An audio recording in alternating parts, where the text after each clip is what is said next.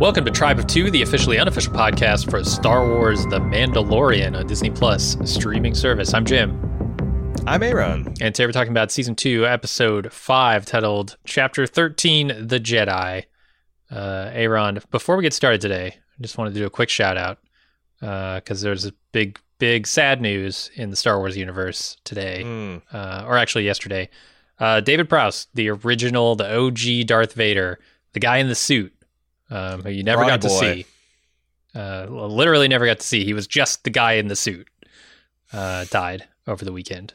So that's Is sad. there a couple like if, if you hunt up the old non-special editions, you can actually see some of his eyes and the Probably. first Star- and a New Hope. I think I think I remember a lot of uh, web pages in the '90s asserting that fact to me. But yeah, Yeah. yeah. He Unless was- you he- see a little bit of his orbital socket bone sticking out through a, a, a glass bubble, you, you don't get to see him. Yeah. And people are probably thinking, uh, what? They took his helmet off. No, no. Unfortunately, that's not David Prowse. He was kind of pissed about not being able to uh, portray the helmetless Darth Vader on screen. But Yeah, I, I still I kind of side with him, but uh, you know, uh, he brought a lot of the physicality. A lot of you were if you were menaced and found uh, Darth Vader terrifying is because of his physical stature and imposing nature. Yeah. and uh, his working his ass off on the stunts. So, uh, what what a life, what a legend. He did, accomplished a lot, not just through Star Wars. Um, for sure. uh, interesting, interesting guy. Uh, so let's get over to The Mandalorian and the new Star Wars. Uh, what'd you think of this episode? Uh, I thought this episode was really good. It was very stylish. Um, it uh, showed a Jedi in a way I haven't seen before, like uh, from the from the POV of the antagonists. They Ahsoka is essentially venge, a vengeful ghost in Mhm. this, and especially the early going of this episode. Um, and I like how they continue to find new ways to do cool like alien landscapes and whatnot. Um, you know, it's Oberyn Martell gets a Beskar spear. That seems to be really exciting. Uh, Seeing Sure. if Pedro Pascal remembers any of his twirly twirls that he got in, in previous uh, fantasy experience over on Game of Thrones. Yeah, good. I mean, Uh, if Oberyn had had a helmet like that, a different story, entirely different story. But I mean, I, I don't know what you think, but like before I toss the ball over to you, I'm like the two things that I think are the one that the, the things that, that struck me weird in this episode are one, I didn't expect Beskar to be this strong. Yeah. Yeah. Like that, uh, maybe we can talk more about that. And also, uh, Baby Yoda's name. Oof. Uh, I, I'm uh, Grogu. I'm not super anti this name, but a lot of the fan base is. A lot of people are, I, I don't know how much of this is just you know people having fun at the Mandalorian's expense, and how much of this is like, oh, broccoli tastes bad to our fan tongue, and we'll you know figure out a way to put some cheese on it, uh, properly salt it, maybe roast it in some garlic. Uh, you know, some some garlic butter and some salt and pepper, but uh, what do you stand on that? I guess what do you think of the episode? What do you think about those two issues? Oh, I mean, yeah, the I didn't have a huge problem with the the Beskar spear being strong enough. I, I like there are things in the Star Wars universe that will deflect a lightsaber, right? Um, Sure. energy weapons of certain types will do it. Uh, fine, there's a metal that will do it too. That's okay with me. Uh, Grogu. Grogu is not a good name.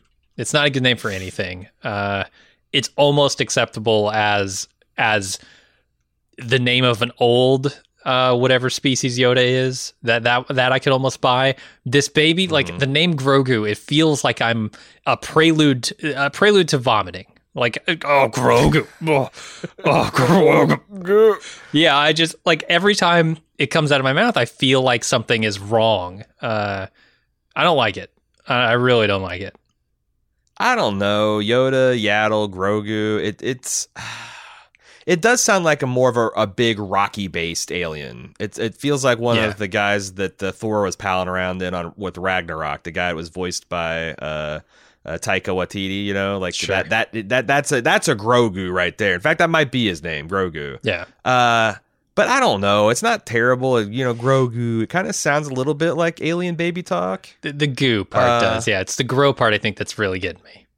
Goo goo gaga Grogu. I, I I also think that regardless of our reactions to the name, I really am charmed by Baby Yoda's uh little little chirp of delight that he gets every single time that someone uses his proper name. Uh huh. So you know, I wish my cat would don't know. that, but my cat definitely doesn't do that. It barely responds to anything. I, I just live in a world of like Jar Jar and Ahsoka Tano and Bo, uh, you know, uh, Bo Katan, Katana Bo, uh, Din Djarin. It's like Jabba, Jabba the Hutt. You know, there's there's, there's a lot of uh, a, a lot of funny names and Mhm. Jawa. It, there's a lot of funny names in Star Wars, and I don't know if this is anywhere near the the worst offender. I think it's just that we were really attached to Baby Yoda. That But- for sure. Um, and I guess we expected some. I, I don't know. I expected something a little more baby-like, a little less rock monster-like. Um, eh, we'll get used to it. Everyone will get used to it. You know. Uh, I'm The other thing is like, do we have to stop calling him Baby Yoda because like Mando's name's not Mando, but everybody calls him Mando. sure. Like, yeah. I mean, if you, you could, I'm- the, the only reason I'm switching over to Grogu is because it's easier to type in my notes. So see, I've just been BY. Uh, Okay. So, but then sometimes you get the extra B and you're thinking, and I get confused. Like, oh, is this before the Battle of Yavin? What is this a? Is this a remark about dates or Yep. is it no? I, I, yeah, I, I guess I was just, um, I saw everybody because I was late watching the episode. Um, I had a whole bunch of stuff I was doing with the family on Friday, and when I finally got, and I'd, I'd, but I'd seen the burbling of discontent through the community. Oh, by the way, everyone's terrible at keeping spoilers. I'm, I'm especially casting shade at everybody uh, working in a professional Star Wars commentary fa- fashion that does the non-spoiler spoiler, Mm. like, oh, uh, you know, we can't tell you about who, what the momentous uh, appearance that we've all been expecting that happened this this episode, but uh, tee hee, like, come on, come Yeah. on, what the? It's it's either Boba Fett or, or Ahsoka. gotta What- get what those clicks, man. You're not getting clicks by saying something big happened this week. You know, you gotta you Fuck gotta me for not watching the. Fuck me for not watching the episode in the first 24 hours of it being released. I guess, Right. But I mean, that's um, really your fault. but yeah, I, I I saw that there's a lot. There's a great disturbance of the force. So it wasn't just David Prowse uh, leaving uh, his mortal coil. It was people's reaction to Baby Yoda's name. I don't know. I don't know. Uh, and and as far as the Beskar armor, um, I don't have a problem with it being invulnerable. As you mo- mentioned, there's been lots of like there's like a half dozen Wikipedia Wikipedia articles about like lab- lightsaber resistant materials. Cortosis ore, if you played the Jedi Knight and Dark Forces games, you know, as a big part of uh, that that whole canon. Um, it's more of just like I think it'd be cooler if the Beskar would show some kind of scorching or damage, uh-huh. especially like with the lightsaber. Like I don't maybe not penetrate, but can it can I get some glowing marks where that take a several seconds to dissipate? Because it really begs the question: What the fuck dented Boba Fett's helmet? Yeah, yeah, that's a good question. Maybe a, another Beskar weapon. I don't. I mean, th- there's two canon explanation. Oh, that'd be interesting. Like a Beskar steel, like a physical impact of, of other Beskar. Yeah, like he got hit with the Um, Beskar spear. Sure, why not? As far as I know, there's there's two quasi canon suggestions of how uh, Boba Fett, and then one actual reason uh, that why Boba Fett has a has a, a dent in his helmet. Um, there was this unreleased episode of Clone Wars that Dave Filoni screened at a Comic Con a few years ago. It was just like animatics of it, but he intended to have this uh, Cad Bane character who you've probably seen his concept art. He's like this. Um, uh, kind of like blue faced, red eyed dude with uh, like a, a, a big wide brimmed circular kind of Western hat bounty hunter figure. Okay, and not uh, the blue he- face red eye guy I'm thinking of. Okay, not Thrawn, not Okay. Thrawn, but imagine Thrawn in like a spaghetti western black hat, and and you're not too far off. And uh, this guy squares off against Boba Fett as a young man, and they have uh, es- essentially the exact same um, standoff that Mando and Michael Biehn had this this episode. And they shoot each other, and they both go down. And Mando's or that Mando, uh, Boba Fett's helmet saved him. The other one is from a comic book. Um, called uh, some some comic book series. Shit, I forgot to write down the name.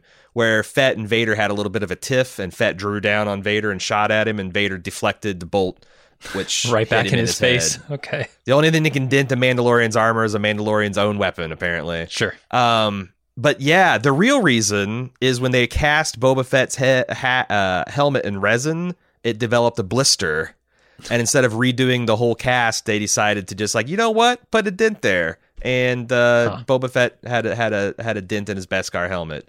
So who knew? Forty years later, it all come back on him. Um, I, I do I do think it'd be cooler if like the the the the Beskar. It's like yeah, if it's bulletproof and lightsaber proof, that's cool. But because uh, it's not like he can just tank everything. Like there's not enough Beskar to cover his whole body. There's still some skill involved in deflecting it. But I do I, I do wish just from a aesthetic that there was some kind of sign that like damn, you know maybe this the it, it, the lightsaber stressed it some somewhat. It's weird to me that it's just like this stuff is just shiny and new it never gets never gets damaged anyway. Yeah, there, there's also the element of uh, what's the opposite of power creep? D, de depowering creep, like yeah. they keep doing weak, this with the weak, Jedi. Weakening creep. uh, and they they do it twice in this episode with the Jedi. Like, mm. okay, now you got the Beskar armor, which can deflect the Jedi's weapon.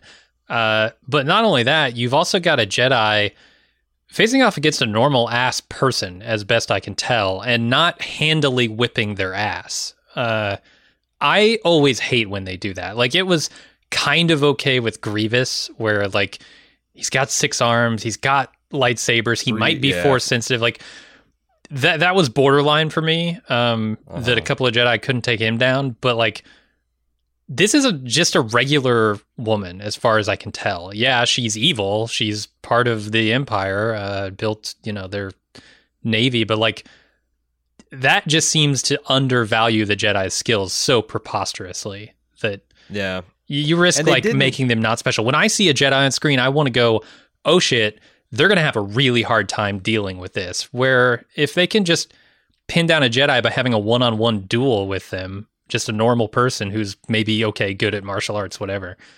Uh, it, doesn't do a lot for the Jedi standing in my eyes. Yeah, it's um it's an interesting choice, and I thought that they could get around that by suggesting that she has done like force training under some obscure, you know, Legends character that was in Clone Wars or whatever, and right. you know, like something kind of like the same way they did with. Um, but but you're right, Grievous. You know, he's cybernetically enhanced. He's got the four arms. He's got the four lightsabers. Um, he was trained by a Sith master, Sith Lord, you know, in, in the art of lightsaber dueling. Um, yeah it is it is it is weird. It is weird. It's the the Ahsoka got a little warfed in this episode. Yeah, for sure. But uh, sure. yeah.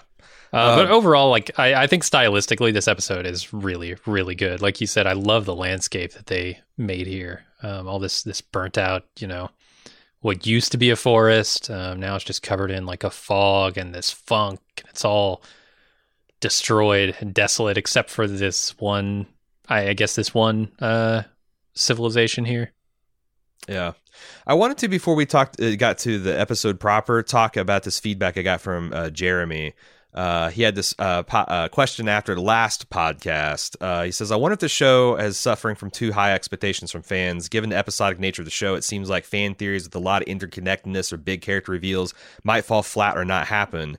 Is Ahsoka going to be in multiple episodes? Is Boba Fett coming back? It seems like there's a lot of fan favorite characters who are not slated for a lot of screen time, at least in season two. I think it's clear to me that Disney intends to do with the Mandalorian universe what they did with the with the Marvel Cinematic Universe. That I would be shocked if we're not see in 2021 an announcement of a Cara Dune New Republic detective or New Republic police you know border policewoman yeah. Marshal Cara Dune. Uh, in in late 2021, we'll see Rosario Dawson's going to be headlining an Ahsoka Tano. They're just going to do all the Clone Wars Rebel stuff live action. Um, it's going to be lavishly buzzed, bu- budgeted. It's going to be lightly plotted, and crucially, it's going to interconnect with each other. Like they're going to have a crossover episode, an episode or two every season, so that you essentially have to watch Disney uh, Star Wars stuff on Disney Plus all fucking year long. Um, and I think it's it's brilliant, but it's also something that scares me because I don't know that I want to watch Star Wars all the damn time. Um, no, and if I do, I don't, know, I don't know if I want a podcast about it. You know? Yeah, like I don't, I, I don't really want to try and keep up with the lore of uh, a year-round multi-show Star Wars in, uh, universe. Yeah. You know, like I, it's it's this show is whatever. It's fine. It's mostly a kid show. It has some cool action pieces. Uh, the the you know, Star Wars feel of it is dead on, but like I, I like Mando because I like the Mandalorians. I don't know anything about Bo-Katan. I'm not like I'm not a uh like Star Wars animated series fan. So like all of these new characters like Ahsoka Tano, they didn't do enough with her in this episode to make me care if they try and spin that off. Of of course they introduce, you know, the old stuff like Admiral Thrawn, which See, uh, that's how they get you. I know. that that kind of gets me. But like Cara Dune, I guess they've done a fair bit with her in this series, and I like her. I don't know if I like her enough uh-huh. to follow her onto her own, you know, version of Justified or whatever uh, in space.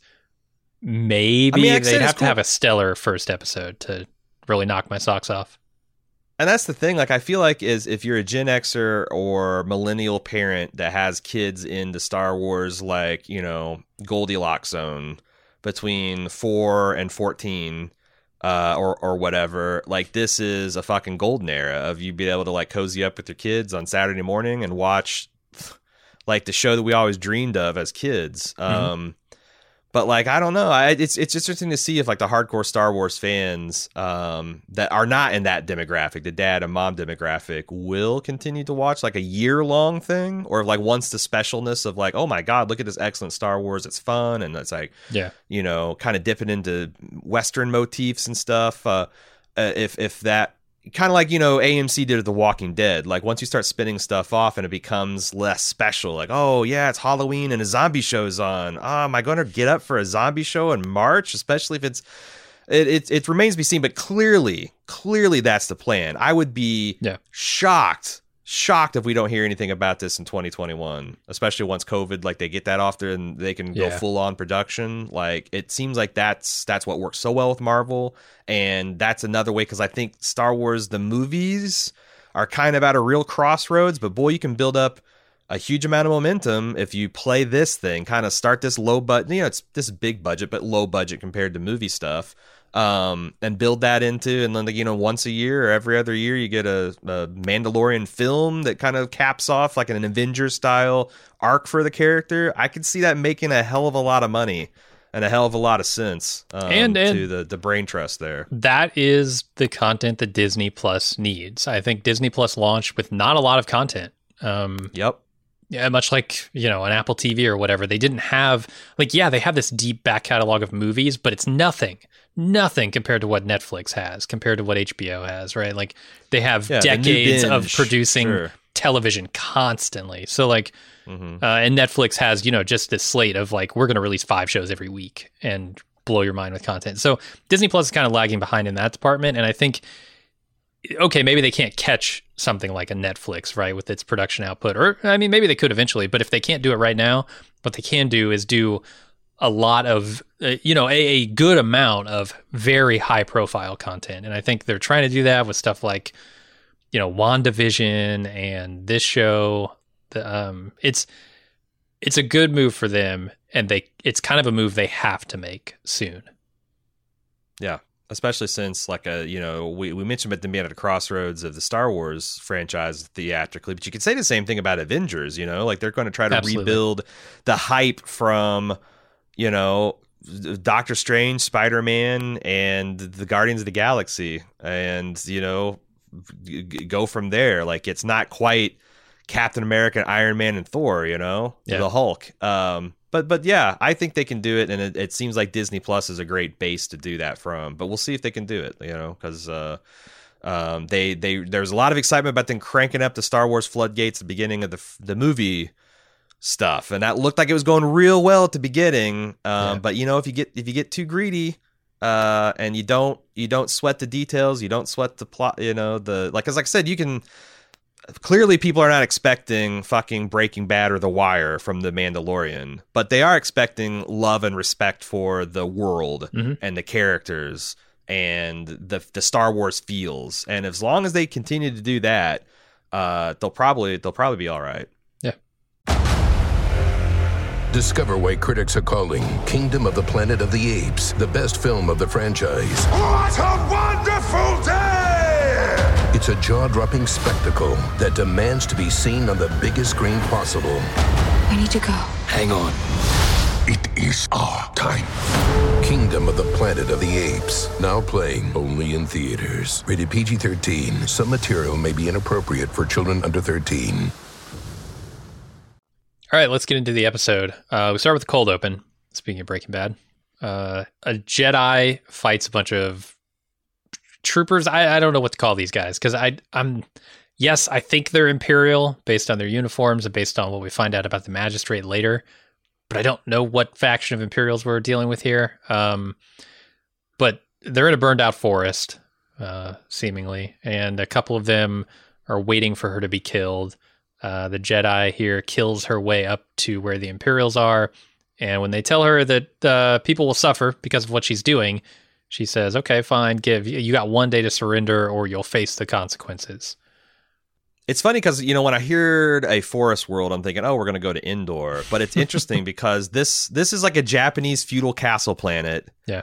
That's environment consists of nothing but World War One era no man's land.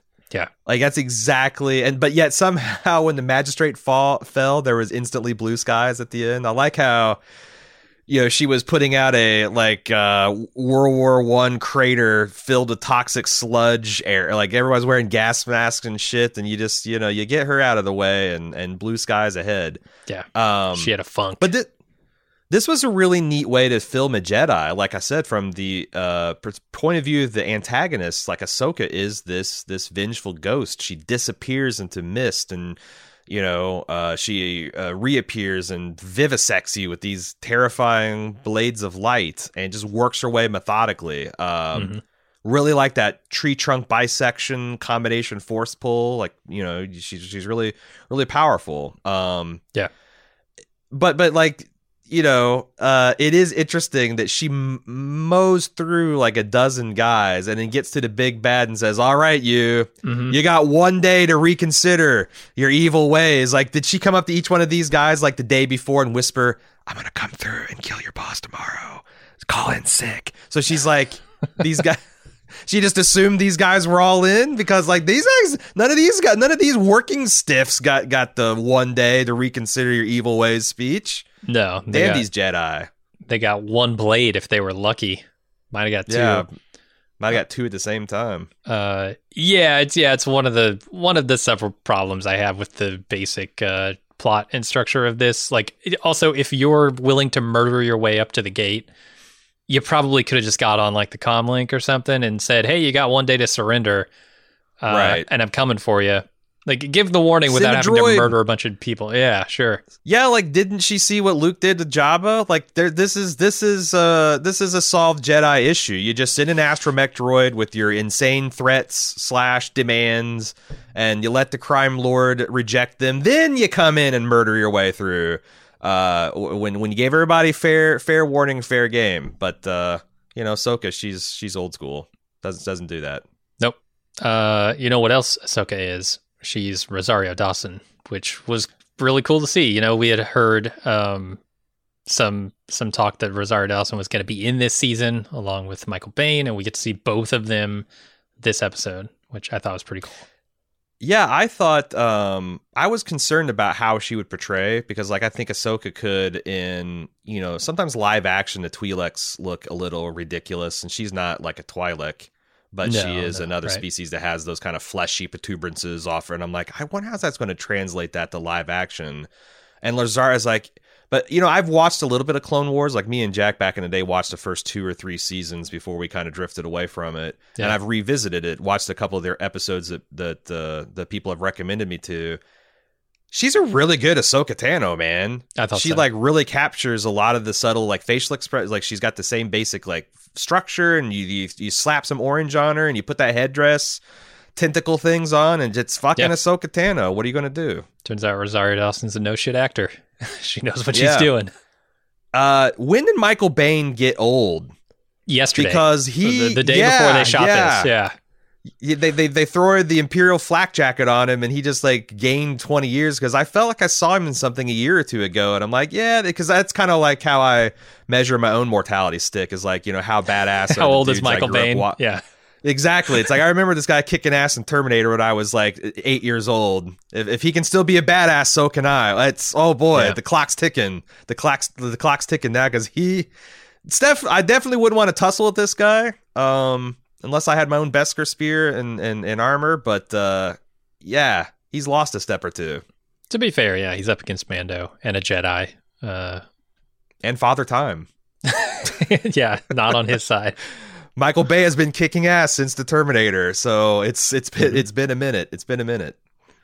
All right, so then we go to back to our main story here, where Mando arrives at Corvus, and I'm still calling him Baby Yoda at this point. Uh, Baby Yoda wants to play with Mando's knob, hmm. uh, and uses the Force to try to take it. They land, and Mando takes the knob from Baby Yoda, stuffs it in his pocket, and they head into town. Uh, super super cool. cute.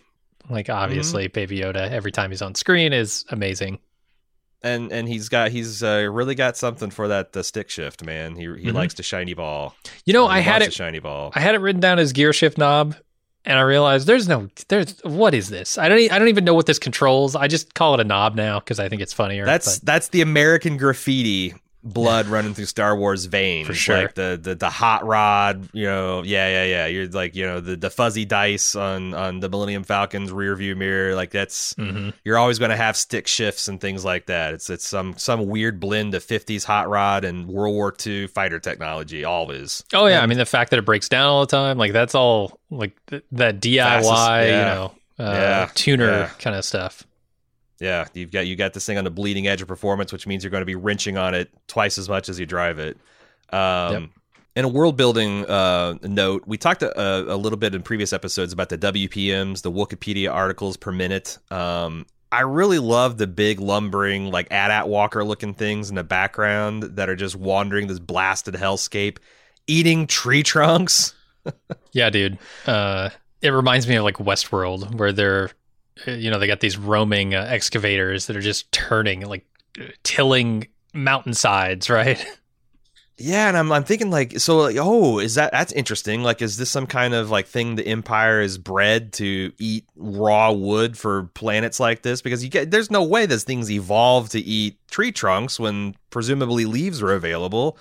Uh as i just thought and plus they're like sounding kind of pissed about it. Like they're not happy to be eating the raw trees but they're doing it anyway. Uh-huh. um uh, yeah, I thought it was a is a really cool, really cool detail, and they're just all in the background, so you know they're just massive, but you can kind of barely see them in the fog. It's uh really cool. So then Mando walks up to the gates where that same Imperial dude, whose name is Lang, uh, is guarding mm-hmm. the gates. That's that's Michael Biehn. He asks if Mando is part of the guild uh, when he realizes he's a bounty hunter. Uh, after admiring his armor, and then lets him inside pretty pretty standard oppressed town, you know. Yeah, yeah, he's Terrified. roaming around trying to find trying to find a lead, and people are just like not talking to him. Uh, they're too terrified citizens to... not meeting his gaze and avoiding his questions. Uh, I, I, did like you know we talk about how this is so MMO and him just straight up addressing someone as a vendor. Uh-huh. hey, you vendor. That's kind of me your wares. Thing. I love it. Yeah, yeah. I need to talk to you, and I either need gear or information. Uh, mm-hmm. are you able to provide me with either? Uh, perhaps a game of Sabacc. Um, you yeah, know, citizens being electro gibbeted on some kind of cyber gallows. Uh, it's all all really painting a picture of oppression here. Yeah, um, and it helps to villainize the magistrate even before we find out about her background, right? Because um, obviously, like y- they start with the Jedi being after her, which right away is a bad sign. You, you don't want anybody, right. unless they have a red lightsaber, you don't want anybody, any force sensitive being coming after you if you're a good guy. Mm-hmm. Um, mm-hmm. So obviously, bad bad people here. Uh, yeah, and then they've got people they're torturing. Um, I assume for talking to other random people who came yeah. into this backwoods nowhere town. Uh, I, I don't know what they could have been tortured for. For pleasure, maybe. I got this guy. We got got this guy talking to the last Mandalorian that came through here. Right, uh, Mister Fett. Now look at him. Yeah. Yeah, they don't illuminate much of that, but he's he's Mando's approached and by guards and taken to the magistrate uh, via that road, where where people are begging for his help, and he's kind of indifferent to it, mostly. Mm-hmm. So the magistrate asks Mando to kill the Jedi that threatened her in the cold open of this episode. In return, she offers him a pure Beskar spear. He agrees, and they point him in the direction of the Jedi. He's actually careful not to agree. He well, does he Yeah. and and Ahsoka kind of. I think of. there's an uh, uh, implicit agreement here. Yeah, he's definitely walking the line, but he's not. He's not at, verbally accepted the contract, and Ahsoka does the same judo move to him later on, and he'll be completely unaware of the irony. Um, but yeah, you give you give Pedro Pascal, uh, whether it's him in the armor or not, you give him a give him a spear, and uh, the the Lord of the Rings, uh, the the remnants, the the smoking remains of the Game of Thrones fanboy that, that lies within me stirred. Mhm. Uh, it's uh, I wasn't expecting it, like, but also like, is he going to be carrying that? Uh, because he's already got that one long ass trident disintegrator rifle. Yeah. Is he going to be like it right next to it. crisscrossed? He's going to Oh, be running around like the Witcher with two of those things sticking out of his back. Yeah. Like sure. I think that'd be cool. Um I, I I really love like speaking of cute baby Yoda moments. He's eyeing the, whatever's in this pond. I, I'm assuming it's koi, but it's probably not. It's probably some Star Wars animal. Uh, Hmm. But you know, as soon as he sees something moving in the water, he's thinking, "Hmm, that looks tasty." Oh yeah. So Mando heads out across the desolate landscape in search of the Jedi. And when he arrives at the coordinates they gave him, he's ambushed by the Jedi, who turns out to be Ahsoka Tano. Uh, she sees Baby Yoda and decides that she wants to talk. Uh, and this is where we can find we find out that Beskar can deflect the lightsaber, some of its Yeah, magical I- I- properties. Like I said, I was uh, along with other, I think, Star Wars fans, kind of shocked at how effective it was against lightsabers. Because, like, Mhm. So before it was called Beskar, this was known as Mandalorian iron, the the alloy that they made their uh, things, and they talked about it could distract the, you know, the and deflect strong turbo laser blasts and and uh, other blaster shots Mhm. uh, and could even, like the lore said, could even deflect a lightsaber blade. Uh, but this, it's like it seems like it's completely immune. There's no like Yeah. red. There's no scoring. There's no like, you know, uh, this this Beskar shit is just phenomenal. Mhm. You know, I, I I I I thought like I read somewhere that someone is trying to explain that it's in some kind of ablative material, which means.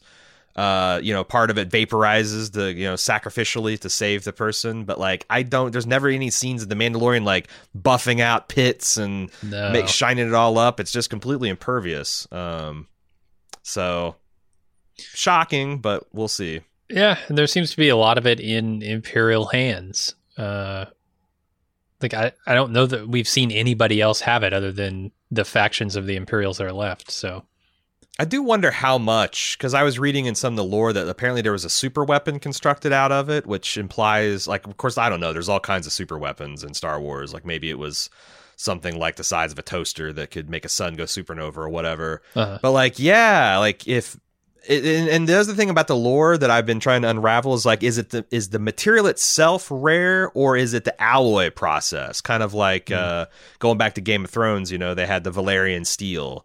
It's not a mystical material. It's it's a way of alloying and smithing it that makes it so damn good. So there's the impl- implication that like Beskar is not necessarily rare or the material it's made out of. It's just the way it's alloyed and worked um, that that becomes rare. So yeah, got to Uh, forge it in a, a jet engine, like the Yeah. you do. down in the sewers of whatever town he lives in. hmm Uh, so Mando watches as Baby Yoda and Ahsoka communicate in silence, and eventually he talks to them, finding out that Baby Yoda is named Grogu, and he was raised in the Jedi Temple until the Empire came to power, which at, at which time he was hidden. Uh, sounds real, real fucking familiar to me. hmm Uh, Mando asks Ahsoka to help Grogu, and uh, she says she'll test his powers in the morning. Okay. So this is pretty huge. Someone knew that Anakin was going to attack the Jedi Temple and hid this guy as a precaution. Or Hmm. is this possible this is like an implanted like is is clone Yoda off the table? Or is it possible that this kid guy is actually reliving recovered memories from like when Yoda was a baby? Without like, you know, 900 years ago and he was being trained at the temple? I just there's a and I don't because like the Mandalorian doesn't think deeply about these questions, but like whenever I, I'm like, wow, someone knew about the assat, but like let the other young like you didn't sneak away all the younglings. You could only save the one. This is the most important one. Why was he the most important one? Um, it 'Cause- answers a lot of questions. I'm not even sure if the Mandalorian knows it raised. Yeah, yeah. Um, and Uh, you know, it doesn't need to answer any questions that it raises either. Um, so it's able to just you know sort of let this stuff, as long as it doesn't conflict with what we already know. Which I have some questions about that, especially in this scene. But um, th- then they don't necessarily have to even consider them, right? It's not. It's not a And then, flaw. like his mem, right? Because when the, his memory be, then grew dark, that is a cloak that covers a lot of Yeah. shit, man. That implies that his memories are unreliable. It's faulty. They've been tampered with. Uh, you Mm-hmm. know, that that can mean a lot of stuff. And in fact, I, I wouldn't be surprised if Filoni and Favre, Favreau don't know what it means. Yeah, like yeah. it's just something they've got an idea of it, but like that's you know that that's our punt to season three. Those those questions. Mhm. Um, because yeah, I don't think that this means any of the theories are off the table because Star Wars has tons of memory conditioning and and ways you can tamper with people's memory and force alter shit and all. There's there's tons of ways to explain it um, in the canon and quasi canon legend stuff that that I yeah, I don't think anything's off the table. This is new information. Uh, a couple of points here. So I I think if they did exactly what I was talking about the, the you know them having the opportunity to do with Baby Yoda in this episode, which is they can fill in a lot of gaps on specific call him Grogu Grogu stuff uh, and give us more information about his backstory without necessarily revealing anything more about the species. And they did exactly that in this episode. Uh, the other thing they did, which you know, we I, I don't know how tongue in cheek this was when we were talking about it, but they got to Ahsoka Tano way before they got to Boba Fett. Right? We haven't even Yeah. sniffed uh, a, a hint of Boba Fett uh, since he showed up in one episode. Uh, the first episode, second episode of the season. I don't know, long time ago. Uh, so yeah, obviously we were wrong about that. It was it was a little tongue in cheek, but also I kind of expected them to go there first. Yeah, Uh, no, I I would never be shocked for this show to take its time to get to the next plot destination. You know, because Yeah. there's a lot of the the the the still cool but more action oriented filler episodes, and even these that like move the plot forward. It's uh, there's still hefty doses of action. Very cool, very cool action. Oh yeah. Uh, so here's my question about um, the backstory of Ahsoka that they brought up, and I don't know much about Ahsoka, and maybe people who do know quite a bit about Ahsoka can write in and tell me. But from what I understand from looking at Wikipedia, she was trained in the Jedi Temple on Coruscant, uh, Padawan under several masters, but Anakin Skywalker at one point, and she was there, from my understanding, at the exact same time that Yaddle was also on the Jedi Council on Coruscant. And she says Yep. in this scene that she's only ever known one type of being like Grogu, which to my mind has to be false. Has to be. Yeah, yeah. Because Unless she means like, oh, personally. Like I never personally interacted with Yaddle. Yeah, Yaddle. You know, she was kind of standoffish. Uh, But it's a big Kinda- stretch for me to go, really? You didn't even like you wouldn't even think, oh yeah, there were two of those on in the on the Jedi Right. Council at Coruscant. yeah, no, it's a it's another another interesting thing that I'm I'm wondering if people will figure out a way to resolve canonically. Cause yeah, yeah, Yeah. yeah, maybe Yaddle, maybe Yaddle. Uh, did we ever see her in Attack of the Clones? Because it's entirely possible that uh, you know, uh, Ahsoka had been very small child during the Attack of the Clone era, especially the Phantom Menace era. She might even been born because Anakin's quite a bit older than her. Not quite a bit, several years older. So like I, I Yeah, there's maybe. may, maybe that that like Yaddle was off fighting the wars or something, and the uh, But she Clone but she War era. Under Anakin Skywalker. There's there's like no way that and Anakin Yeah. Skywalker turns into Darth Vader like immediately at the end of the Clone Wars. So she had to be a Padawanning. Like she's in cl- the Clone Wars show, right? So Yeah, yeah, yeah. That's what I'm saying. Like, could She's they? a main You know, character. she off on the outer rim. You know, the, the Yaddle out on the outer rim, not not doing stuff. Main. I, I don't know. It's weird. But then she I- wouldn't I- know Yoda either, no- right? Like, I don't know. The, the, Yeah. It seems mutually exclusive. Like, if you know Yoda, you know Yaddle. But Is, yeah. Okay. you- It's like so. Is Yoda the chairman of the Jedi Council? Is that kind of like uh, you know he's like the, probably. the widely the, the the leader Mhm. Um, I think so. so like I, if you if you're if you're gonna know one Jedi master as a Jedi apprentice, you'd know Yoda, but would you know every master? Especially since there's a lot more masters than the ones that sit on the council. I guess Sure. No, you'd probably know everyone in the Jedi Council. You have Come to go before them, right, to even start your Yeah. training. So Yeah, Sure. yeah, yeah, yeah. probably. I would think so. Anyway, um, okay. The next morning, Ahsoka tries to play Jedi catch with Grogu, but he's not having it, and she senses that he's reluctant to use his powers out of fear. Um, and Ahsoka gets Mando to help with the test, and he offers to play catch with the knob, and it works. And Ahsoka sees that he's formed an attachment to Mando and decides, you know what, that's a good reason for me not to train him because fear or something. I, Leads to anger, anger Yeah. leads to hate, hate leads to suffering. I've I've seen the prequels. Uh, so Mando offers to help her take down the magistrate if she agrees to train Gogu, uh, Grogu. Sorry. Uh, Ah- Ahsoka tells Mando about the magistrate's past, and they form a plan. Uh, so this strikes me as like, speaking of Anakin, Grogu is supposed to be an Anakin analog in some ways, or at least that's the threat here, right? That like Yeah. seeing sort of the attachment that he had to his mother um, and when she died like leading him down that dark path uh, it seems like ahsoka is worried that baby grogu here is going to follow in similar uh, form Yeah, I mean, Anakin's the fall of Anakin Skywalker shook the confidence of better Jedi than Ahsoka. Like you know, Yeah. Kenobi, uh, Yoda himself. Mhm. Uh, there are a lot of people like it made them rethink. Like, good God, what are we even doing? And like Ahsoka, who uh, you know, as far as I can understand from my memory of the plot and like watching the last few episodes, like Ahsoka, late Clone Wars Ahsoka was very disillusioned with the Jedi and they're Mhm. involved in their you know.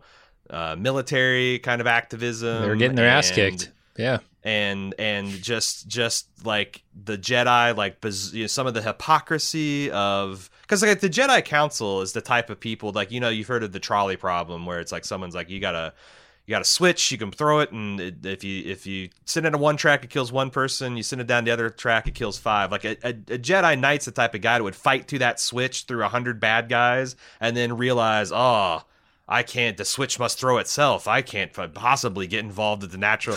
It's Uh-huh. like, you know, weird hypocritical po- prime directive shit that she really felt like got in the way of what was the moral and ethical choice and got really disillusioned. And then the fall of Anakin, you know, her old master must have been the uh the the cherry on that shit Sunday. So Yeah. it's cool that she's kind of like essentially Kyle Katarn. And there's in, there's there's Yeah, really more like about her white lightsabers because I don't remember I've ever seen a white lightsaber. And there's a whole novel uh, talking about because she she was in the Clone Wars and she came back for the Rebels series and she had white lightsabers and they wrote a novel where they explained kind of like what she did in the meantime and turns out that like and I don't know how much of this is still canon because this falls under the legend stuff but the fact you know she's in this with the white sabers Mhm. that you know like the Jedi had all kinds of different lightsabers but red was exclusively like the Sith because apparently using dark side powers corrupts the crystals within and like stains them this red color. Hmm. Um, and Ahsoka lost her lightsaber. She buried them when she went into hiding because she's trying to pretend not to be a Jedi. But she needed lightsaber, you know, when when she kind of reactivated herself and these Sith started hunting down the remnants of the Jedi.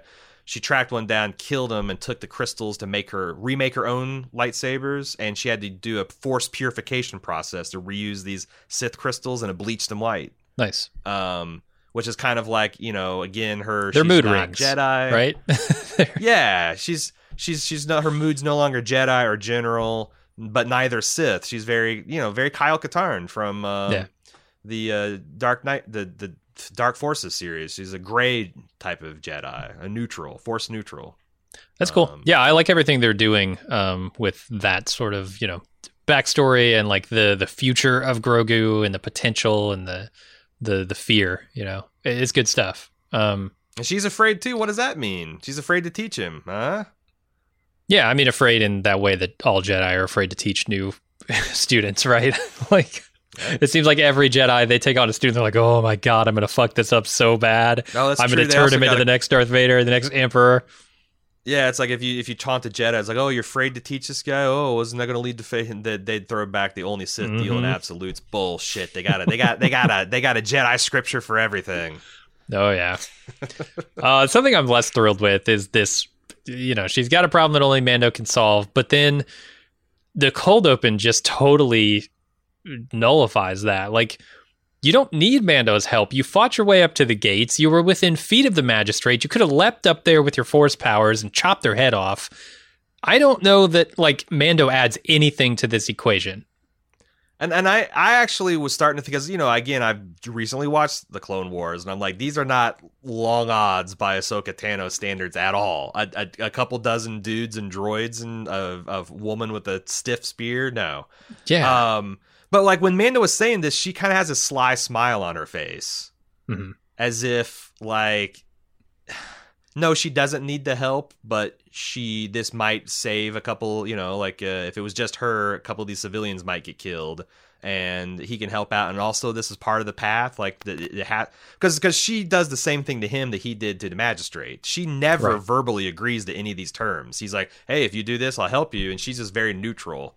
Um, so Yeah. yeah, I, I don't know. She's got her own path she needs to walk. I, and I think it's more of at the end of the episode her realizing that baby, you know, fucking Grogu. Grogu, the the brand new squeezable yogurt pouch. Yeah. hmm Uh, he needs this father figure, and it'll be traumatic if they're separated. At this point, to both of them, you know. Yeah. Uh, and it's kind of like, yeah, she's going to let the trolley pull its own lever. But uh, I was losing my mind when when she first agreed to this because I'm like, are you fucking kidding me? That like helping free a few tortured people in this town of nothing is worth potentially creating a new Darth Vader. I'm like, you're gonna train Yeah, this baby dark- to get help chopping somebody's head off. You're insane. And then they reveal that you know she's not actually going to help uh, train Yeah, you- train the kid. So I'm I I came back down off of that, but man, I was losing my mind during that scene. Yeah, but you're going to risk a Dark Yoda for a, a small village. But uh, also, Yeah. she's trying to track down Admiral Thrawn, so that's a big, that's a high value target. I, Mhm. yeah, I, I don't know. And again, like if she's really concerned about a Dark Yoda situation, why give him the breadcrumb that might lead you to other Jedi's, maybe less scrupulous Jedi's? You know? yeah, Like, if she just uh, wants his powers to fade, then tell him nothing. Yeah, like uh, what like what's that mad clone Joruus C'baoth? Yeah. Uh, he's out there. What if he heeds the call? Actually, that'd be fucking interesting. A lunatic Jedi. and I, I think like it's Uh-huh. still like five years before. This is still a few years before the tr- the the tr- the the uh, Timothy Zahn trilogy, right? That's like ten years after the Battle of Yavin.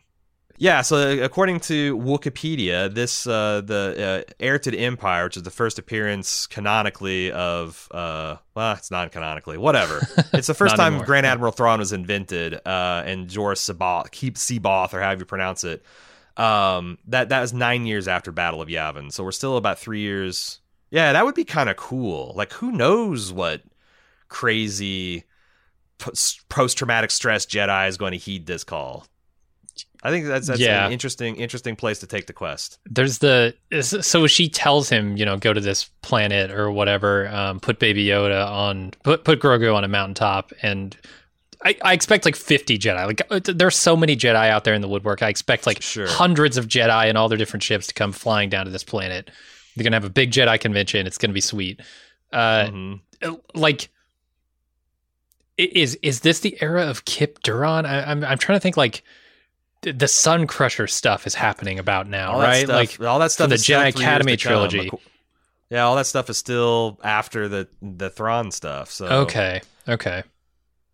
Because I'm thinking like you know that we could see people from this you know this EU that uh, is not quite canon but could be remade into canon showing up. Yeah, I, sure, and and you know knows? all that stuff is legends now, so they can remix it as they they can take leave and do all kind. Of, They can twist it. I kind of know, a lot of people hate the legends things. I actually think it's neat because it's not it's not true. It's just a legend. Legends Right. sometimes have basis of truth and and a lot of basis of truth. They're about literal real people, but it's like maybe all the details are wrong. Maybe they're all 100% right. It's taken it into a Warhammer kind of 40k where like everything's true but not or everything's canon but not necessarily everything's true yeah, yeah. which I think is a cool place for a fandom to be at. It allows people to have arguments that are not just like, "Mm, yeah, if you see the visual dictionary of 2012, you can see, you know, it's like, oh, well, fuck your visual dictionary because that's just a legend. I, I don't know. Yeah, she didn't know see it Yaddle. It's just being- a legend. Fuck you.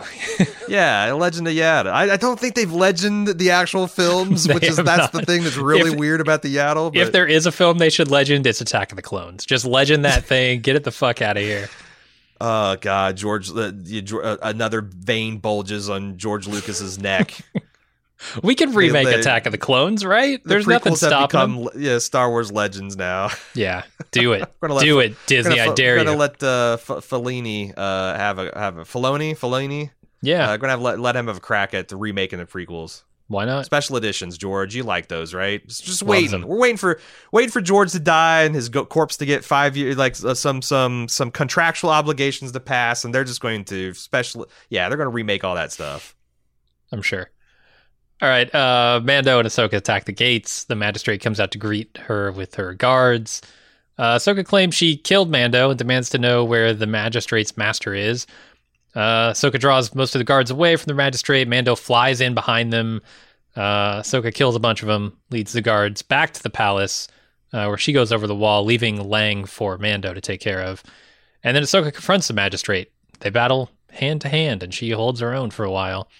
Uh, so that Lang tries to get the jump on Mando and fails, and Mando guns him down. And then Ahsoka wins this fight with the magistrate and demands to know, dun dun dun, where Grand Admiral Thrawn is. And this is the moment where I was like, oh, okay, fuck yeah. The original Blue Man himself. Mhm. Um, yeah, there's a there's a lot of cool stuff like the you know her cutting the gong in half, Yeah, and love it. Uh, there's a couple scenes of her like unsheathing her blades in the dark, which I thought was really cool.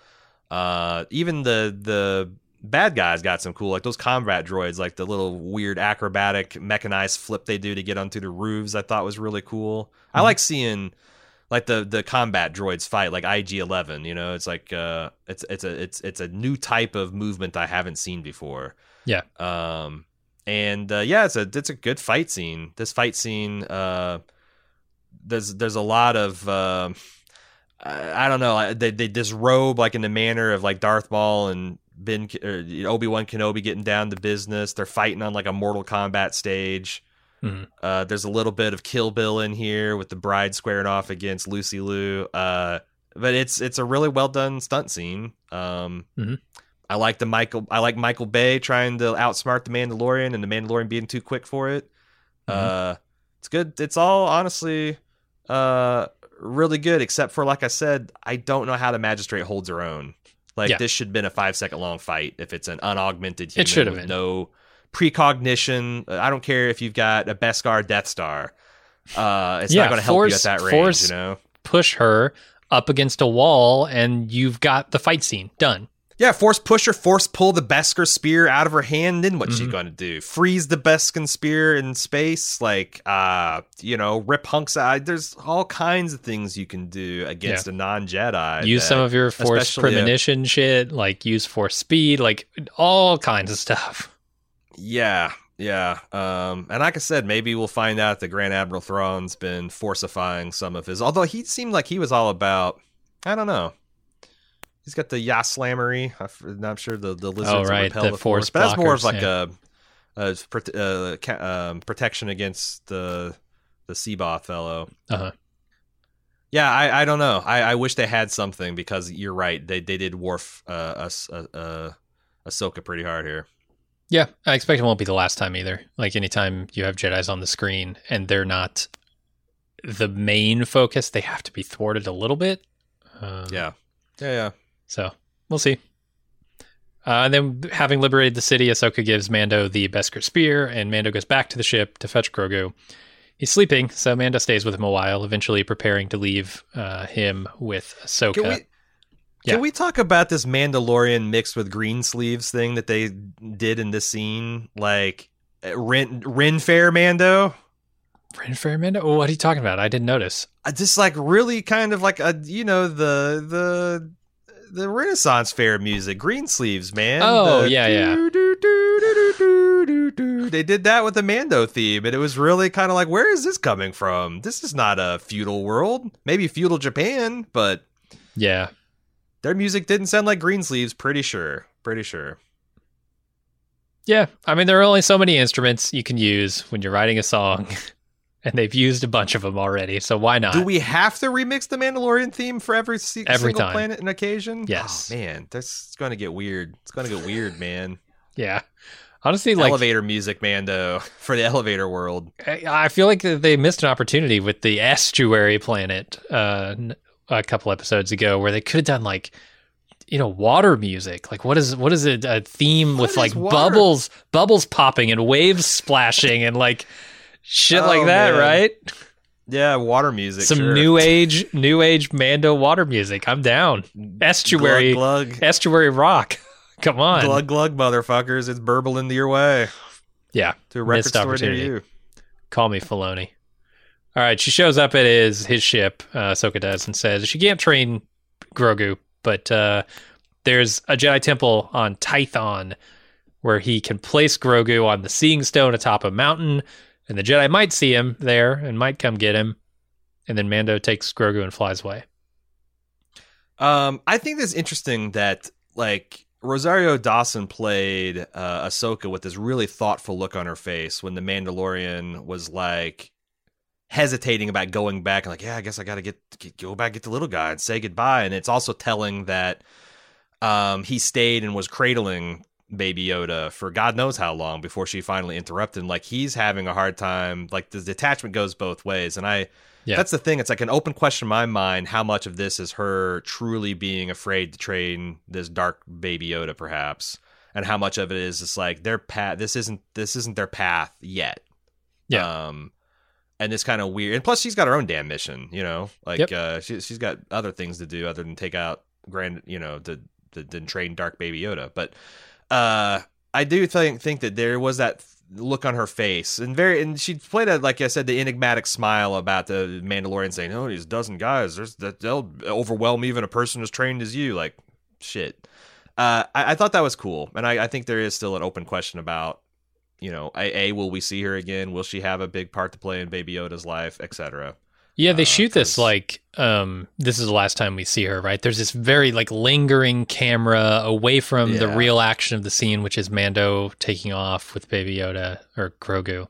Um they shoot it like it's the last time we'll see her. I I don't know if it is. Um maybe on this show. off- yeah, they gave her the the spin-off treatment. Like she Right. she rides off into the the spin-off sunset. For sure. Uh yeah, I'm looking forward to that announcement. But that's I, it. I looked around this this Tython, I guess is a real place in lore, some Jedi temple. Um it's not a legend. I don't know much about it. Yeah, it's probably le- it's it's. I mean, I don't know. It could. That's the thing. It's like I'm not clear. I thought it was the ever the Clone Wars and before. That's not live action. That's not the holiday special. Was Legend, and well, wait, yeah, yeah, yeah, yeah. But the Rebels and Forward was canon Huh. which means Ahsoka is canon because she was in both. Um, but I don't know. Like I also I saw I, I read an article where they said that they asserted the Clone Wars themselves were also considered canon material. Um, the the cartoon Clone Wars. Um, so I I honestly don't know. But I'm not the type of fan that's going to get bent out of shape if they play fast and loose of which canon they pull from because yeah. I kind of dig the legend stuff. and they're they're making new way. canon. Like it doesn't matter, right? Um Right, right, right. So like they said Tython on screen. Now Tython is a thing again in in real uh, Star Wars canon. Uh, seeing stones apparently, and they're going to let him reach Yeah. out and make psychic contact throughout the, the galaxy. So Mhm. we'll see. We'll see who who heeds the call. you know, now that the threat of the Empire is totally gone. Oh, but you know, I'm hunting down Grand Admiral Thrawn, and I'm hunting down uh, the person who built the Imperial Navy. Like, yeah, the threat's gone. You got uh, fucking. I don't know. People trying to hunt down Baby Yoda, and you're just gonna cast. You're gonna broadcast a signal his location. No problem. I do. I, I love that line from the Mandalorian where she's like, you know, the Jedi, the Jedi don't exist anymore, and he's like, neither did the Empire, and yet they still hunt him. Like, Mhm. yeah, that's that's the Mandalorian tagline. Like, nothing. There is no. This is, this is the the universe is an upheaval. Like, there's there's really Yeah. no. You know, maybe in the core worlds you can appeal to some form of government, but like, yeah, it's it's all very much in flux now. Yeah, and it's a continuum. I Like I don't I don't think the empire ever goes away entirely. It's just its power within the galaxy wanes.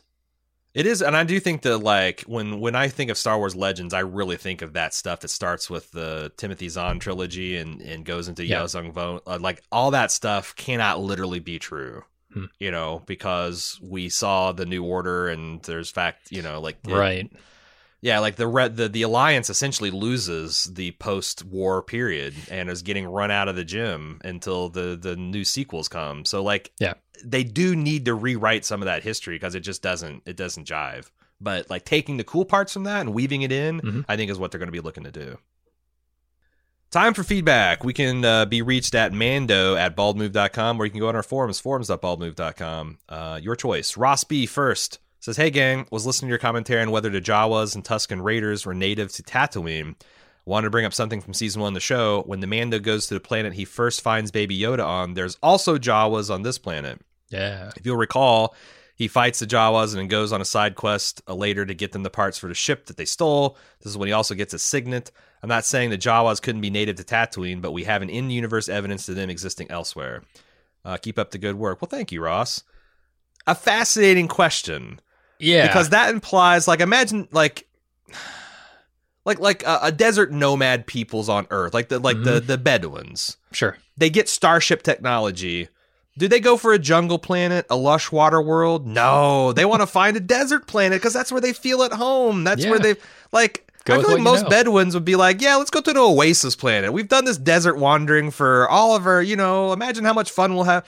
But the Jawas, yeah, and the Tuskens, like if they're not native to Tatooine, it's just like, you know what? We just we just need a desert planet. You know, we got all these robes. Uh, it's too hot, too hot on a jungle planet. Uh, I mean, this- not not warm enough on a on an ice planet. We just got to find a desert planet. That's the Goldilocks zone for us. It's it's funny. It, it could be funny. It could also be really fucking dark. I so the Star Wars canon definitely has slavery in it. The Leia is you know uh, sex slave to Jabba. Uh, Anakin's mom was a slave to fucking Watto. right. I could see uh, the Jawas being sort of transported to other desert planets as like Oh Jesus! some kind of slave labor. like that's how it's like like the you know, Yeah. Wookiees. Like they're so cosmopolitan because the Empire used them for slave labor. right. Interesting. Like if we've got a desert outpost, let's move some Jawas out there to start scavenging and, re- and reclaiming stuff. Yeah. I, it could be really freaking dark, man. I don't know, but you're yeah. right. You're absolutely right. There's no like indication that it's necessarily uh, Tatooine is their their homeworld, I guess, or that they're indigenous to Tatooine. Uh, Scott W. wrote in and says, Hey, it's me, the mythical person who actually loves the midichlorians as a concept. Oh no! When I was younger, I fell in line with the typical prequels are garbage line of thinking, but at some point I decided to investigate what went wrong with them. Uh, he parenthetically mentions the secret his munchins. Parenthetically mentions the secret history of Star Wars by Michael Kaminski uh, as the best source he found for this information. Through reading through George Lucas's statements, I came to appreciate how bold his vision was, especially when compared to the milk toast choices of three of the uh, two of the three of the sequel films. Uh, the point of the midichlorians was never to devalue the force. It was a warning of what can happen when the relentless drive of technological progress overpowers spirituality. In fact, it's based on a real world concept, the Higgs boson particle, aka the God particle. Uh, in the prequels, the Jedi's lived in literal ivory towers. They have stagnated in their opulence. Basing their beliefs around midichlorian counts was the ultimate sign of how disconnected they'd become and how vulnerable they were to someone like Sidious. Um, Hmm. what do you think about that? I don't think that's Uh, reflected in Yoda, who is sort of the the ringleader of the Jedi Council. I he always struck me as a guy who very much adhered to the spiritual side of the Force. But even then, the best of he because is that is he the leader because he's got the highest midichlorian counts? That's kind of fucked up. Um, I I look. don't. I think George is brilliant at world building and coming up with stuff like this. It's just no one should ever let him around dialogue or actors. for sure. Um, and Yeah. that's the thing. It's like also when you read George's statements, like he's also a very like I don't know that I fully buy all of his you know Campbellian bullshit. Like I feel like he just wanted to make a cool uh Flash Gordon Republic serial sci-fi thing, and then later people like started, hey, you know what? This is some archetypal shit, and this is the hero's journey, and he's like, oh yeah, that's fucking more. Give me more of that. Um, but I, but yeah, I, I think he's he is visionary, and he does have a really really solid concepts. It's just that you know that he needs other people to help him realize that. Wonderful producer, great behind Yeah. the, uh, good in the editing bay, great behind the camera, but like trying to get an emotion out of people or have them say dialogue that is expository and not dull and believable. That's that's a that's that's uh, George Lucas's struggle, I think. Um, Yeah, like I I don't think there's anything necessarily wrong with the concept itself.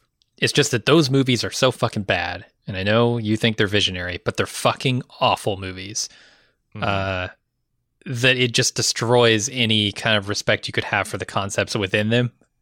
Just by the just because of how bad they are. It's like Yeah, it's know. it's always rough. It's always rough when an artist needs uh, some think, think pieces and books and stuff to like fully realize their artistic vision. You know, Right. if it was easy to grasp off the screen, then then, then you know you, you wouldn't necessarily. Maybe that stuff would enhance your appreciation already, but like, yeah. So I, I think George should have gotten some of his director friends. Uh, and some of his people he's he's collaborated with screen and he shouldn't have tried to do the whole thing himself but hey it's his right it's his creation it's his baby um, and he's clearly happy with it and he's got two billion dollars in the bank. So who am I to say? damn, he spent a Uh, lot. He what? He spent a lot of that money. Didn't he get four billion for the, the Did he? I thought the it was Star two Wars? billion all up for Star Wars, which is still that's that's uh, you know billion here, billion there. Pretty soon you're talking real money. But uh,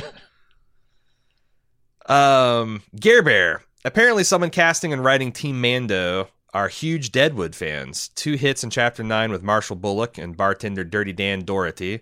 Uh, the chapter 12 had a visit from Titus Welliver, aka Silas, as the overly tan Imperial captain. Uh, too much time in the Dakotas, I guess. What are your hopes or chances we might see a McShane Swearingen visit before the season is done?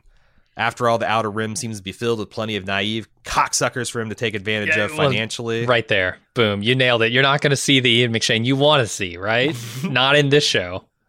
As- uh, yeah. Uh, Ahsoka, the Corks, Tano is going to square off against, and he'll just be like, Ahsoka, hmm the Corks, the Cork Soka, Ahsoka. Uh, yeah, it's, I don't know. I, I, I tried. I tried to make it happen. Yeah. Um, I look, I think Ian McShane would be fit this universe like a hand in glove. It, but it's going to be it's going to be the PG Yeah. version of Ian McShane. He's not going to be soaking, soaking corks. He's not going to be you know uh, uh, talking about whores and and whatnot. He's going to be but like in a corrupt administrator of some imperial outpost, a For sure. magistrate of some like some kind of like uh yeah leering drunken uh just hard ass. Yeah i could totally see him in that. Mhm. and as long as the deadwood cast keep wanting to come uh, keep wanting to sign up the jim like we didn't we talk about this jim beaver? Like it would make a good like mercenary uh smuggler uh backwater town governor. Like there's a there's a Yeah. lot of colorful characters that you could th- slot into star wars for sure. Um anyway Stephen O says on this Friday's Mando podcast, you mentioned because of the Thanksgiving holiday, the upcoming and upcoming wedding anniversaries, the Mandalorian podcasts are going to be falling on a Monday for the last two weeks. Um, have you considered shifting your coverage to something more like you did for Game of Thrones? For example, you could release an instant take shortly on Friday uh, after the episode airs, and following up another supplemental update on Monday after trolling through the Wikipedia and forums and Reddits and whatnot. Um, what do you think about this suggestion? What do you No. think about it, Jim? No, I can't do it. I can't do two podcasts on what effectively amounts to a kids show, a kids action show. Like, I, I get that you want us to do like more research, and that could warrant like a Monday release, and it has afforded a little opportunity to do a little more research um, this week, and it probably will next week as well. But I, I just don't know what the upside here is. Like, we'd have to switch our schedule mid uh, season and and for what? Like I- i feel like the value for us um is probably going to be in having it out there for people to listen to immediately uh Yeah, as opposed to trying to be some experts on star wars which we're clearly not. Like we're we have knowledge from you know 20 years ago of star wars and and a little bit from the last 20 years but like i don't know. Like it- it's a case of like not knowing what I don't know. Um, Mhm. not not being able to research as effectively as some people because I just don't know what to research uh, outside of what they explicitly put into the episode. Yeah, and I'm like I said, I'm curious about some of the stuff, and I'm happy to look into it, like I did um, Uh-huh. this particular episode. But yeah, I kind of agree. Like I, I I like the feel of this is just kind of like two kind of Gen Xer slash older millennials uh, who were huge Star Wars fans and kind of like you know gone off the path, left the way, aren't following the creed anymore. But we've we've been brought back, uh, and we just like talking about talking about Star Wars in context of what we know, because like you know. I don't know, like the Rebels and Clone Wars. It's too bad. It's too bad they did the Legends because, like, I'm a fucking expert in everything that happened from like you know 1977 till 2001 era Star Wars. Uh, Right. but but you know that's like you know so like I, I got some of the deep lore of Thrawn already under my belt. I have to go read those fucking novels. I got them. I got them down locked, baby. Mhm. Um, but yeah, I don't know. I, that's just the the feel. And the thing is that even with a Monday release, there's already so many like uh, YouTube stuff and and people that are like that. Just kind of they Yeah. they don't talk about the art of the show and like the character development. It's more of just like. Easter egg, Easter egg, Easter egg, Easter egg, reference, reference, Wikipedia, or Wikipedia. It's like fucking watch that, you know. We'll we'll be here talking about how we feel Yeah. about the characters and the plot.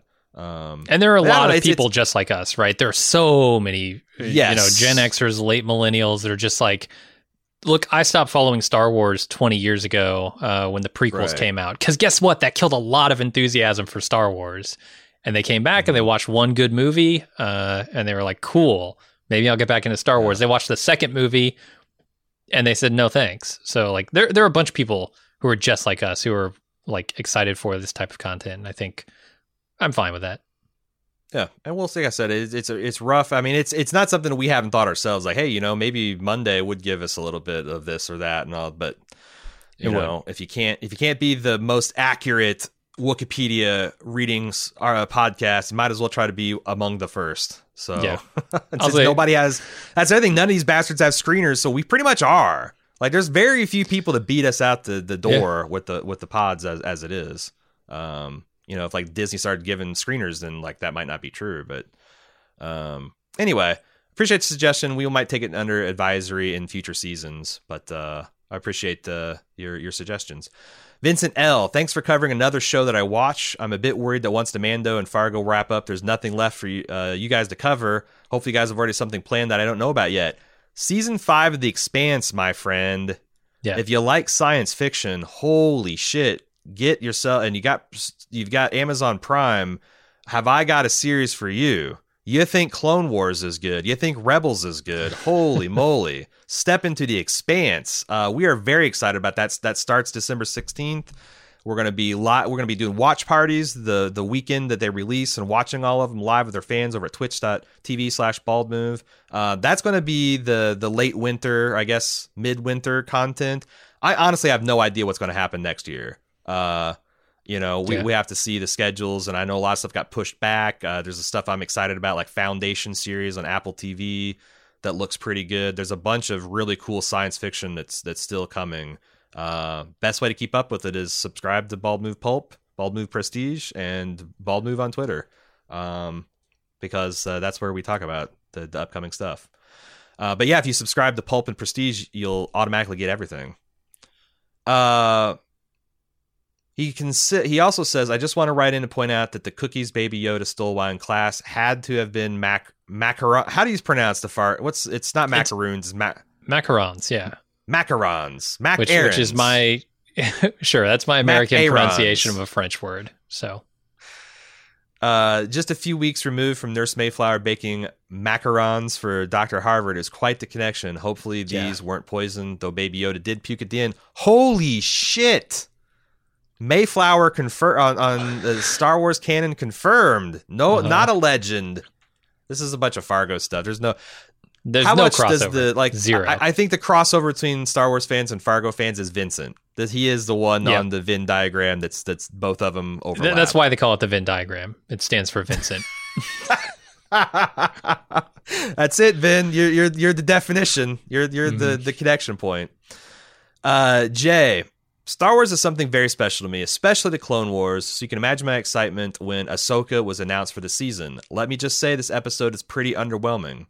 I understand it is an Ahsoka story, but she's barely even a character. It seems like this was just a setup so she can reunite with Thrawn and Ezra from Rebels. Uh, and since it's been 10 years since her last chronological appearance at the end of the Star Wars Rebels, I would have thought she'd gotten somewhat wiser. But as someone who's loved Ahsoka for over 12 years, this didn't exactly hit the mark for me, which is disappointing. I still love the show and thought this episode was the weakest since chapter five, but maybe they just have rough luck with episode fives. Who knows? Ooh, Hmm. interesting episode five theory. Um, this might be the downside of being a little too up on the lore that, you know, uh, a guest appearance from another, like, you know, tangential Star Wars universe is going to be hyped up as to be the be all end all and in reality it's it's it's just kind of like a, a side reference. Um you know it's kind of like the people that are like uh there was some rebound disappointment when ahsoka was mentioned and then immediately not following up on you know like um whereas i'm just like oh yeah i thought rosario dawson looked like ahsoka and she acted like ahsoka. She's that that disillusioned kind of embittered former jedi that's kind of like you know i'm gonna fight my one woman battle to get justice in this universe for whoever I can get it. And I thought all that came across, but again, you know, I haven't spent all seven seasons with her plus the rebels. So Yeah, that's you know that's a question of like um. You mentioned in there that you were hoping she would have got a little more wise uh, since we last saw her in the rebel stuff. Like, is that is that going to feel natural? Like, if she comes on screen and she's not the same character that you know from that, is that going to feel like a betrayal? Uh, like, oh, they did this character wrong, or are we going to be able to assume that she's learned a bunch of stuff since then, right, and has evolved? Uh, I, I could see that being kind of a double edged sword. Like, oh, it'd be cool if she had evolved during that time, but also fans didn't get to see that, so maybe she hasn't. they're saving all that character development for the Hunt for Thrawn featuring Ahsoka that's Uh-huh. debuting on Disney Plus exclusively in the fall of t- 2021. So Oh, you're they're going to get out that soon? Damn, I was thinking like 2023. maybe 2022.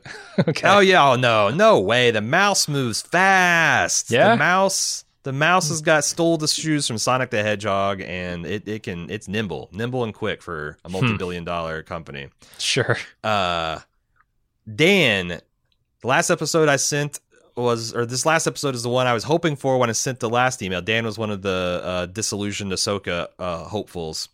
I would humbly like to toot my horn a bit with getting Ahsoka before Fett and Mhm. even the Thrawn reference. But aside from that, I'm wondering if this, since this is Disney's only show, they milk this for all it's worth and keep the live action going with a search for Thrawn. Hey, that's exactly what I, Yeah. 100%, of course. Um, yeah, no, I there's almost zero percent chance that we do not get a greenlit series featuring, you know, Rosario Dawson within the next two years. I just don't buy it, or a movie like a Star Wars, saga, Yeah. you know, story.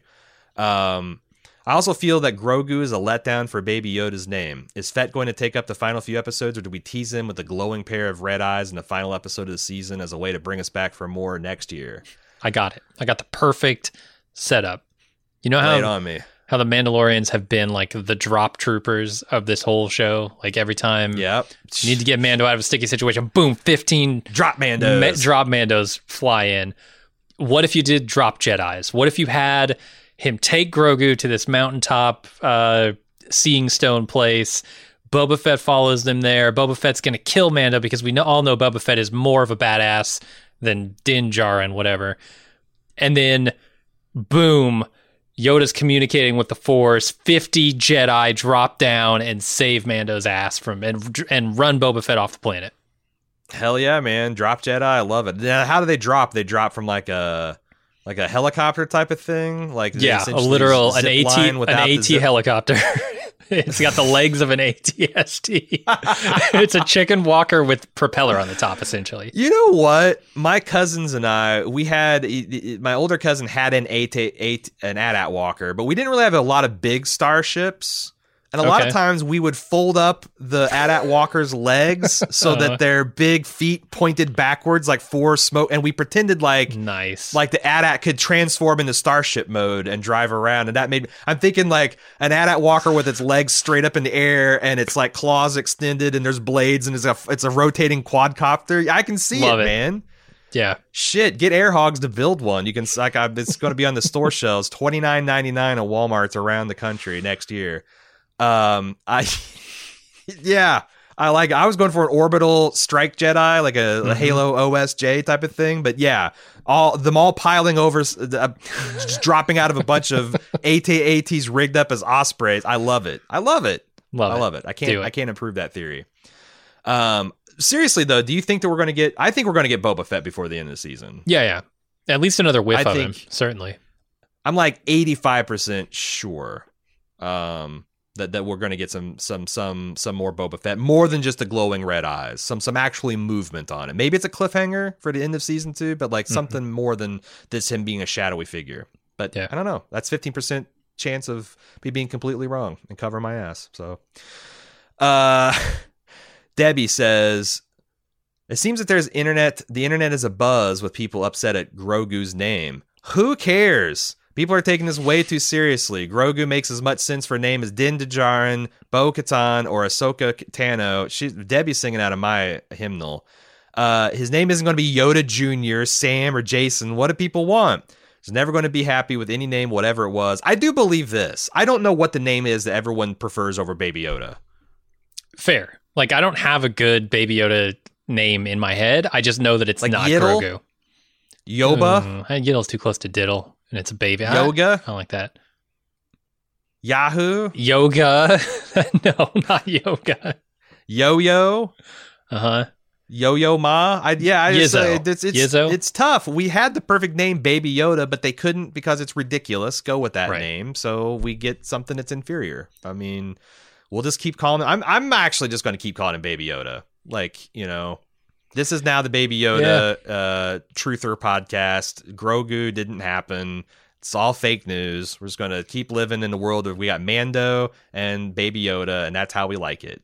I just Uh, I can't I can't get the the idea out of my head that Grogu is what Jabba the Hutt calls his semen. Like I I don't like it. It's it's it just doesn't nothing about saying that name feels right or good.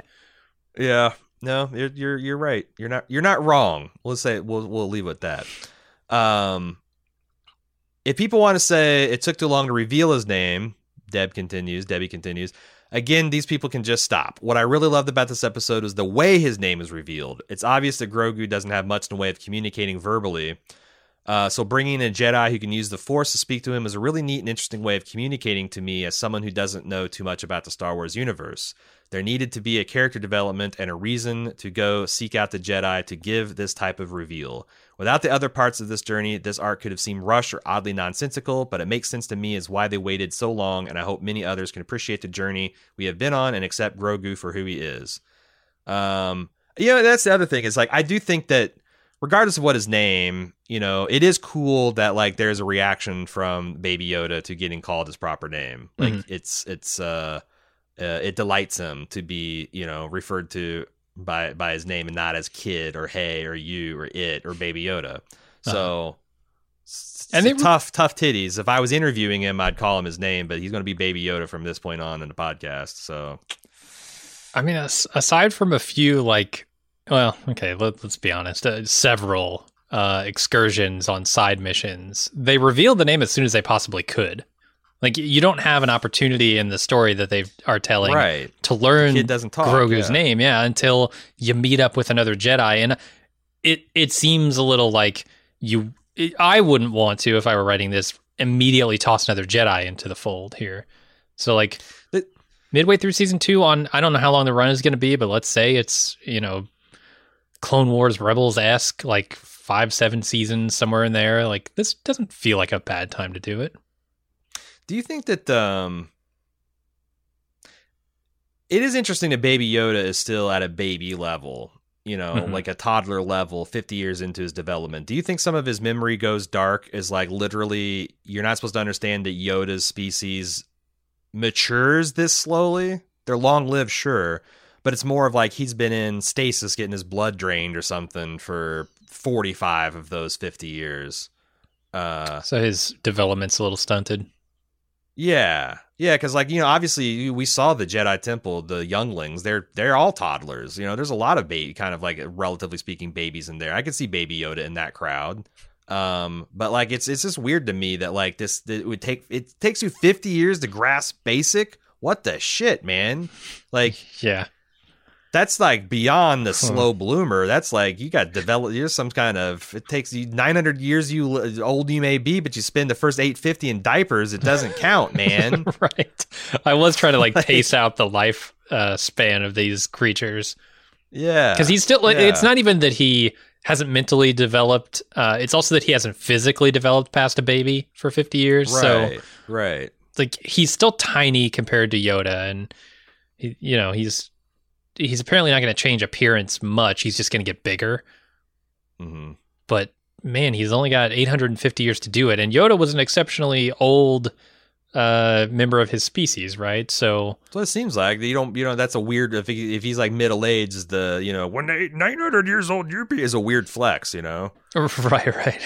So yeah, I Yeah. assume like uh, maybe he just shoots up. Maybe this is like ultra hormone, uh, ultra puberty, or like one day Baby Yoda looks like Baby Yoda, the next day he's the size of regular Yoda. HGH. It's huge Grogu hormone. They're going to inject him. Yeah, they inject him with that Grogu, and he grows real fast. yeah, yeah. He's gonna get swole. Gonna get uh, Master Swolda. um. Anyway, Debbie with the hammer says, "I guess I could be biased as someone with the legal first name of Debbie, constantly getting grouped in with the Deborahs and the Deborahs and Deborahs of the world has left me a bit of perspective with people and their names, especially seeing how much Grogu lit up with joy when Mando said his name. See, see, doesn't and doesn't anyone, everyone watch The Mandalorian to see Baby Yoda smile? Hard to argue with you, Debbie. True. Hard to argue with you there.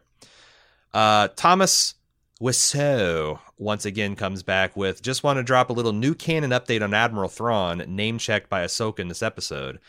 Of course, in the previous, now legendary continued continuity, Grand Admiral Thrawn was one of the highest ranking officials to survive Endor. He rallied the forces of the Empire to present a fairly significant challenge to the New Republic and our main trio of heroes, Luke, Han, and Leia, before being assassinated by his own Shadow Guard at Leia's behest. It was so artfully done, though. So artfully done. Uh, he had a unique methodology when it came to strategy and often tied his psychology of enemies to their species' art. He's also one of the very few non humans to rise in Palpatine's empire. In the new continuity, Thrawn instead crosses paths with Palpatine much earlier and is active pre A New Hope. I thought he was active pre A New Hope before. He was just out on the outer, you know, th- like uh, Palpatine sent him in the outer rim, like an extra gal- galactic expedition. They kind of like get the one non-human out of his inner circle, so to, to get the heat off of him, but, but still keep him kind of close. Is, am I am I insane? Did I forget all? Did I got did I get Joruus C'baoth and I've gone insane? I don't remember. Um, he's largely unchanged character wise from the old EU. His fleet crosses paths with the Rebels gang, who by this point has joined up with Ahsoka. At the end, the Rebels, Thrawn and the main character Ezra Bridger, a Padawan the same age as Luke, are sent out into unknown space in a last ditch effort aided by hyperspace hyperspace traveling space whales. Okay, this is still the extra galactic. I, I, I feel like the, the the canon has not changed as much, perhaps as as we might be led to believe. Uh, Ahsoka and Sabine Wren, a Mandalorian, are shown searching for them in the finale of Rebels. I couldn't be more excited about the return of Thrawn. He's easily my favorite EU character, quite sim- possibly simply my favorite Star Wars character. Here's hoping we see more of the blue skinned bastard. we will, whether it's this show or the next. I I think I agree. I think um, it's got to be Kyle Katarn or Admiral Thrawn is my favorite kind of EU Legends character. I really loved Thrawn. It was really cool to see him in the old Tie Fighter game. Uh, he was in the uh, if I recall right, he was in the introduction introduction or maybe he was in expansion. But Yeah. I, I thought I, he's a, he's a cool dude. Uh, like he's a he's like a Bond villain in the Star Wars universe, and that's Yeah. that's really cool. So, um, he's also not like evil, you know. Like he's not like he he's a good effective leader. He's not going to strangle you for disobedience, right? You know, if you just make a mistake, it's stupid. You know, he can punish you for stupidity, sure, but like making mistakes, not so much. His evil is grander, uh, as- is his yeah, title. he's a, he's a very lawful evil. Um, oh, I just mean the the scale of his evil is is grander. ah, Like- I see. It's, it's like his the uniform itself. Yeah. Uh, finally, David in Vermont, longtime club member and excited gift exchange participant. Uh, oh, this is jabbed on tw- uh, on Twitter and the, the all the the the And Twitch and all yeah, the sure. places. Twitch, yeah. Hmm. Something caught my eye in this last episode: a guard on the wall with a handheld scanner tracking Mando's ship as they were landing on Corvus. This was such a Star Wars moment I wanted to call out. The guard on Corvus calls directly to several scenes of rebel soldiers on Yavin 4 during doing similar in the previous movies. Yeah. To me, this points to the attention to detail that Filoni and Favreau are bringing to the show and the franchise as a whole. I can't help but think that the Double Fs are serious about re- rehabilitating the entire franchise with this show as a catalyst. That's kind of like the theory we're, sh- we're rounding into in this podcast. And also the Double Fs, interesting. Interesting. Mhm. It kind of implies larger failure, but, you know, Uh-huh. maybe it's opposite world and the double Fs are going to be A pluses.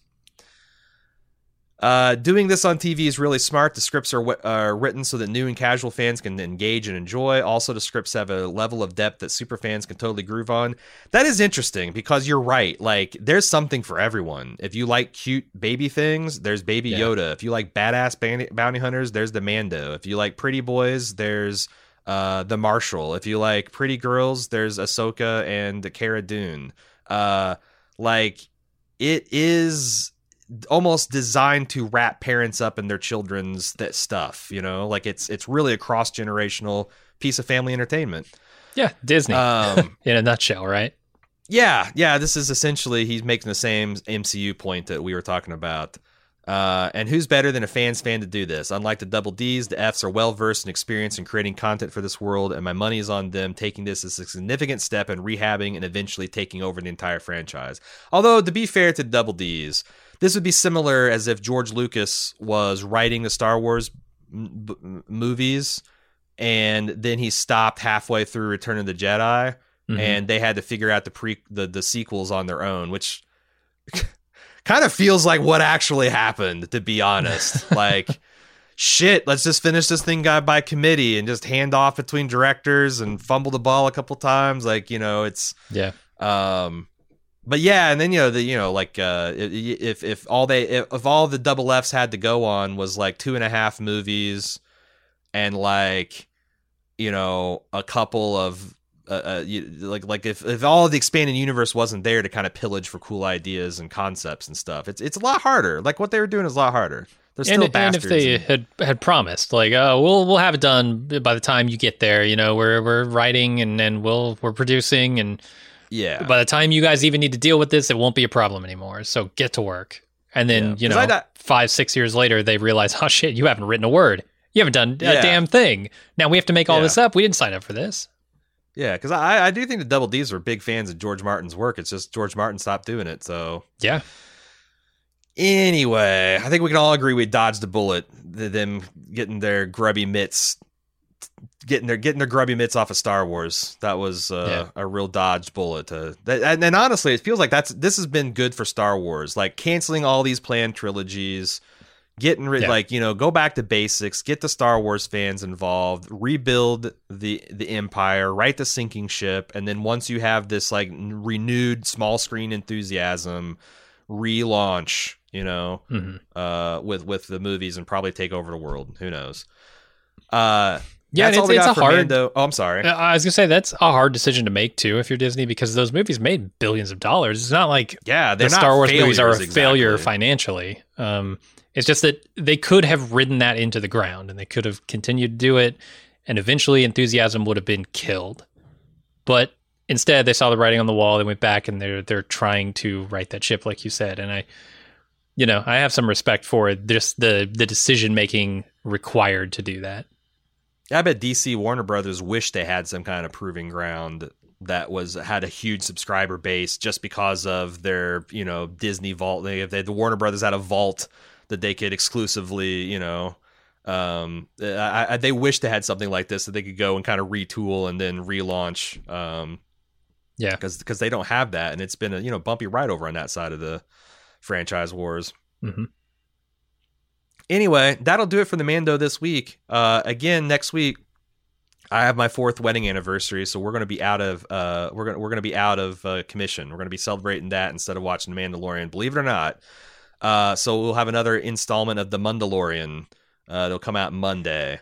Uh, then we'll be back to a regular Friday release schedule through the holiday season um, and uh, uh, uh, and and beyond. So we'll be back to Fridays after that. But yeah, look for us on Monday next week. Um, send in your feedback to mando at baldmove.com. Uh, and uh, we will see you next week. Until, yeah, next Monday. Until then, I'm Aaron. And I'm Jim. I'll see you.